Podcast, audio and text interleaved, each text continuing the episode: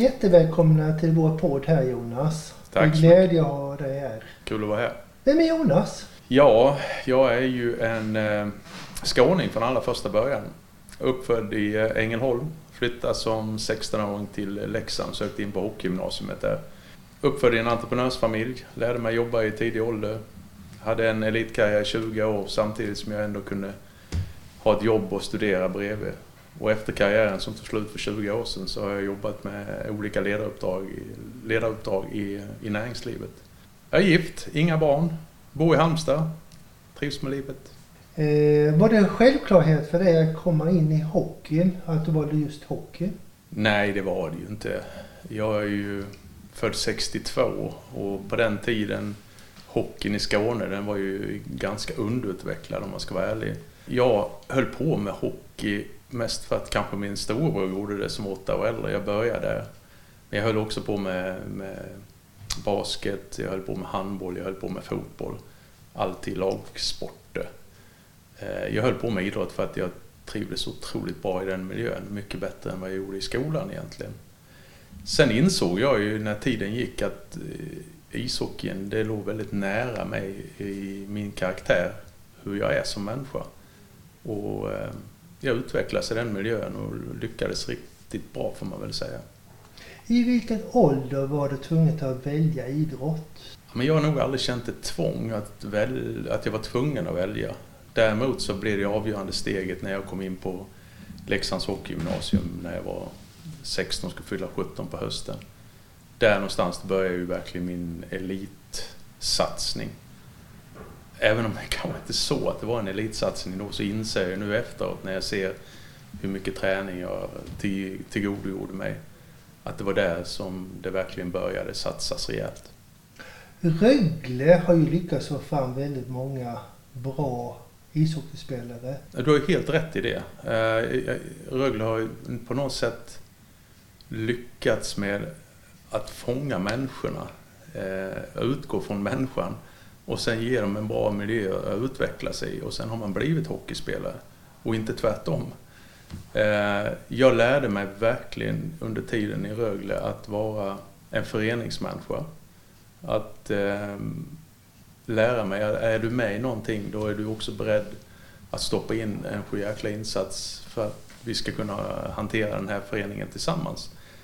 Sen var det alltid omtänksamma ledare runt. Och jag, visst, jag har haft duktiga tränare men de runt omkring sen som slippade mina skridskor eller såg till att bussen kom och, och det, de har verkligen en plats i mitt hjärta. Jag kommer ihåg dem sen unga år. Tror du på elitsatsning redan vid unga år? Det där är en svår fråga. Det beror på vad man lägger in i elitbegreppet. Eh, Jag, jag tror inte att man ska separera människor, att bra spelar med bra och att man tydligt markerar att du är bra och du är dålig. Däremot så ska man bli bra i någonting och tycka det är roligt så måste man hålla på mycket. Om det sen är elit, det, det vet jag faktiskt inte om man ska säga det. Men, men de här ledarna som driver ungdomslag som seniorlag, det gillar jag ju inte alls. Utan eh, man ska skapa en miljö där ungdomarna vill vara. De som hoppar av ishockeyn, i vilken ålder brukar de hoppa av? Det ser ungefär likadant ut i alla idrotter eh, i, i Sverige. 40 procent av alla som börjar håller, upp till, håller på till upp till 16 års ålder. Så att det är ju där någonstans i, eh, efter 16 års ålder som är det största tappet. Men det finns också ett tapp vid 12-13 eh, egentligen i alla idrotter. Och det är ganska naturligt för att många börjar ju från början och kanske med tre, fyra idrotter. Och sen så slutar man med en, två och kanske tre och fortsätter med en. Så, så att, eh, det viktigaste för oss som jobbar inom idrotten idag, i och med att jag är i Hockeyförbundets styrelse, det är ju att se till att det blir ett livslångt engagemang oavsett vilken nivå man hamnar på. Så att eh, vi vill att fler börjar spela hockey och att man håller på länge. När börjar framgångarna komma? Jag kände ju redan när jag var barn att jag hade vissa framgångar i form av att det laget jag spelade i, vi var, vi var duktiga. Men det största som, som började, man kan säga en riktig framgång, det var när jag var 16 år. Då spelade vi eh, pojk-SM och lyckades då ta ett brons i pojk-SM med Rögle. Det är en match som jag fortfarande kommer ihåg väldigt mycket av. Jag Skulle kunna lägga ut länge på det, men vi låg under med 8-3 och så vänder vi och vinner med 9-8 och jag avgör när det är 57 sekunder kvar. Så det är en sån här grej som jag kommer ihåg resten av mitt liv. Men det var den största framgången. Jag kommer ihåg i tidningen hemma i Ängelholm, det stod på första sidan Jonas Bergqvist avgjorde pojk-SM brons till, till Rögle. Har du samlat de här utklippen från tidningarna? Det har jag gjort. Eh, mycket tack vare min fru då som har eh, lagt undan det där efterhand och sen så har jag då klistrat in i olika böcker. Vem är du i gruppen när du håller på med ishockey? Står nog mycket för karaktären i ett lag. Får jag nog säga. Det är, jag brukar säga det, 20% av spelarna står för 80% av karaktären. Och eh, jag vill ändå inbilla mig i de flesta lag och arbetsplatser jag varit på så har jag nog varit de här 20 procenten som står för karaktären. Och dels så eh, är jag beredd att offra väldigt mycket för att vinna. Eh, jag är också bra på att när jag är i en miljö där jag behöver ge energi så ger jag energi. Jag är omtänksam mot andra människor. Jag vill att vi tillsammans ska fungera så att vi har större möjlighet att vinna. Finns du på ishockeyplanen? Nej, det gör jag inte. Jag spelade en match i somras och det var Leksand fyllde 100 år. Och då insåg jag att jag inte varit på is på sex år. Men eh, vi tränade på morgonen och jag kände så här att herregud, ska 8000 personer komma och titta på mig ikväll? eh, det är ju en komplex idrott. Eh, sen eh, när matchen kom så gick det ju bättre än jag trodde. Jag fick göra ett mål också, så nu känner jag liksom jag har gjort mål i min sista match, nu får det räcka. Liksom. Vem har varit din bästa ledare? Om jag är tvungen att välja så väljer jag en, en kanadensare som heter Wayne Fleming, som jag hade väldigt sent i min karriär. Jag fick honom när jag var 30 år gammal och han tog min, min karriär till en helt ny nivå.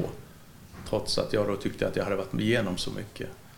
Eh, han var noggrann, han var, han var nyfiken och han var extremt positiv och visste vilka knappar han skulle trycka på för att ta mig till nästa nivå. Och han gjorde ju på, på fyra år så tog han mig till en, till en stabil landslagsspelare till att vinna Guldpucken till Sveriges bästa ishockeyspelare. Så att jag är, är väldigt nöjd med, med den tiden med honom. Han har lärt mig väldigt mycket som jag har nytta av än idag. Vilket är det starkaste minnet du har kvar från hockeyn? Jag har en massa olika sådana här minnen som betyder mycket för mig. Men om jag ska välja ett som verkligen sticker ut så är det ju givetvis när vi vann OS-guld i Lillehammer. Och mycket på det sättet som vi gjorde det och att vi var första svenska lag i hockeyn som någonsin vann ett OS-guld. Så att just den, den dramatiska avslutningen och den extrema glädjen som blir när man vinner i en straffläggning. Och sen just hur mycket ett guld i OS betyder. Det, är, det är det ultimata idrottsögonblicket. Du gjorde ett program tillsammans med Gunde Svan. Ja, det var väl för två och ett halvt år sedan, eh, bragden. Och det, det var otroligt lärorikt för mig. Mycket för att vi fick åka tillbaka. Tre stycken av dem som var med i det vinnande laget åkte tillbaka till Lillehammer en helg. Och man fick gå in i omklädningsrummet och, och, och jag inser ju hur mycket glädje jag har inom mig som inte jag har släppt ut. För jag har hela tiden rusat till nästa tuva och nästa, nästa jobb på något sätt.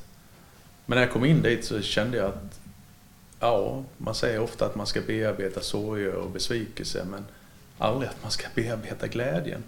Men jag fick under den helgen möjlighet att faktiskt bearbeta den, den glädjen och den stoltheten jag hade inom mig. Och allt ifrån att jag, när jag skulle gå in i den här tomma arenan, så kunde jag känna publikvärmen mot mina kinder. Så här, trots att den var tom. Och jag reflekterar över det där och det inser jag ju att ska man bli riktigt, riktigt bra i någonting så behöver man använda alla sina sinnen. Och det var det jag gjorde för att bli en riktigt bra hockeyspelare. Eh, och efteråt, så när jag fick frågan vad har du lärt dig av det här? Då sa jag att jag ska bli mycket mer nostalgisk. Och det var då jag hämtade upp klippböckerna och började titta i dem. Och inse att jag, jag har sån distans till det nu så jag kan säga att jag hade en fantastisk karriär och jag är extremt stolt och tacksam för det. Oftast är det väldigt svårt för idrottsmän när de lägger av idrotten och kamerorna slocknar att söka sig en ny karriär. Ja, men det är mycket eh, avhängigt avhängt på att jag är uppfödd i en entreprenörsfamilj. Jag fick lära mig att jobba i väldigt tidig ålder. Redan när jag var sex år hade jag mitt första avlönade jobb. Och Eh, och när jag skulle flytta till Leksand så sa min pappa det att kom ihåg att hockeyspelare är du till 30 års ålder men människa är du för resten av livet. Så gör någonting bra utav det. Så alla år jag spelade i Sverige så, så jobbade jag eller studerade. Och det innebar att jag byggde ju min karriär på det här sättet aktivt. Och sen min privata karriär byggde jag lite parallellt bredvid. Och när jag la av som nästan 37-åring så kunde jag kliva ut på den platån ah. och ha en livserfarenhet och möta då eh, resten av livet. Och det innebär ju att jag har fått ett väldigt fint liv efter karriären också i 20 år nu. Intressant och spännande.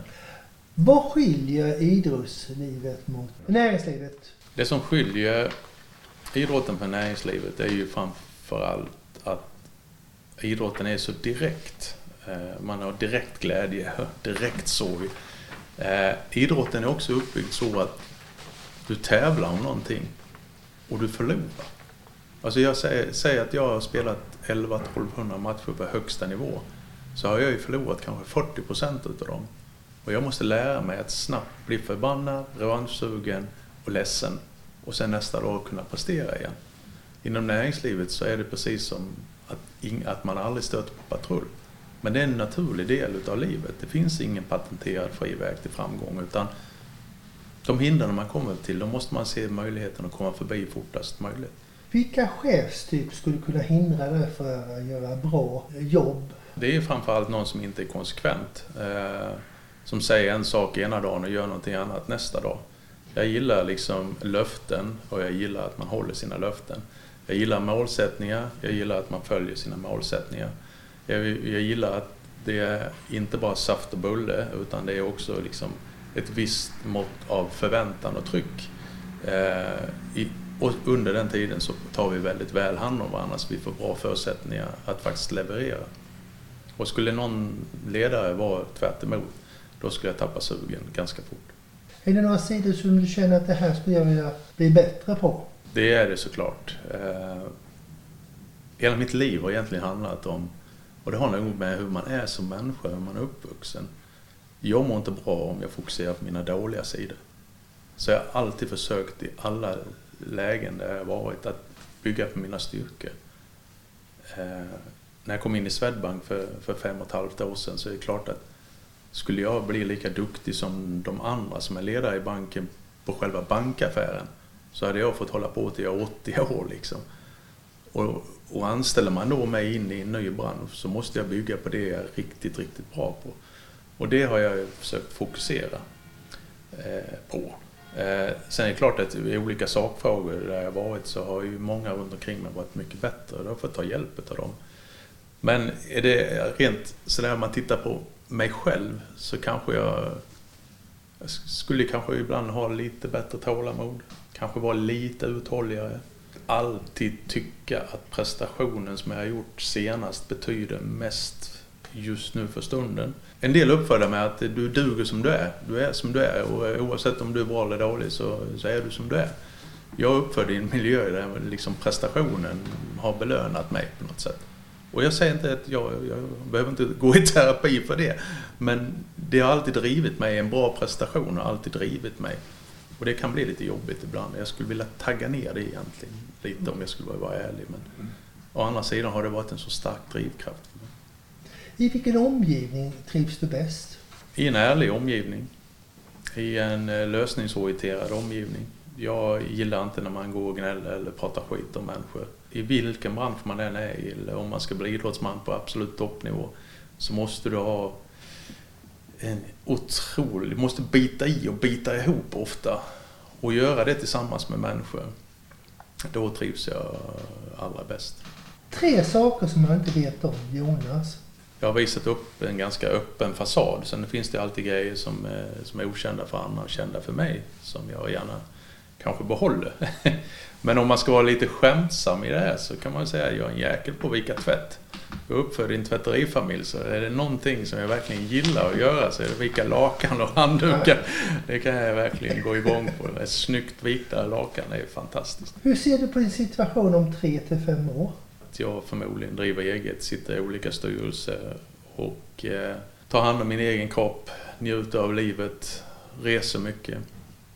Jag tycker jag har gjort mig förtjänt av det. Satsar du inte på Göran Perssons position i banken? Nej, det gör jag inte. Varför Ja. inte? Nej, dels tycker jag att han gör det förbaskat bra. Eh, sen är det...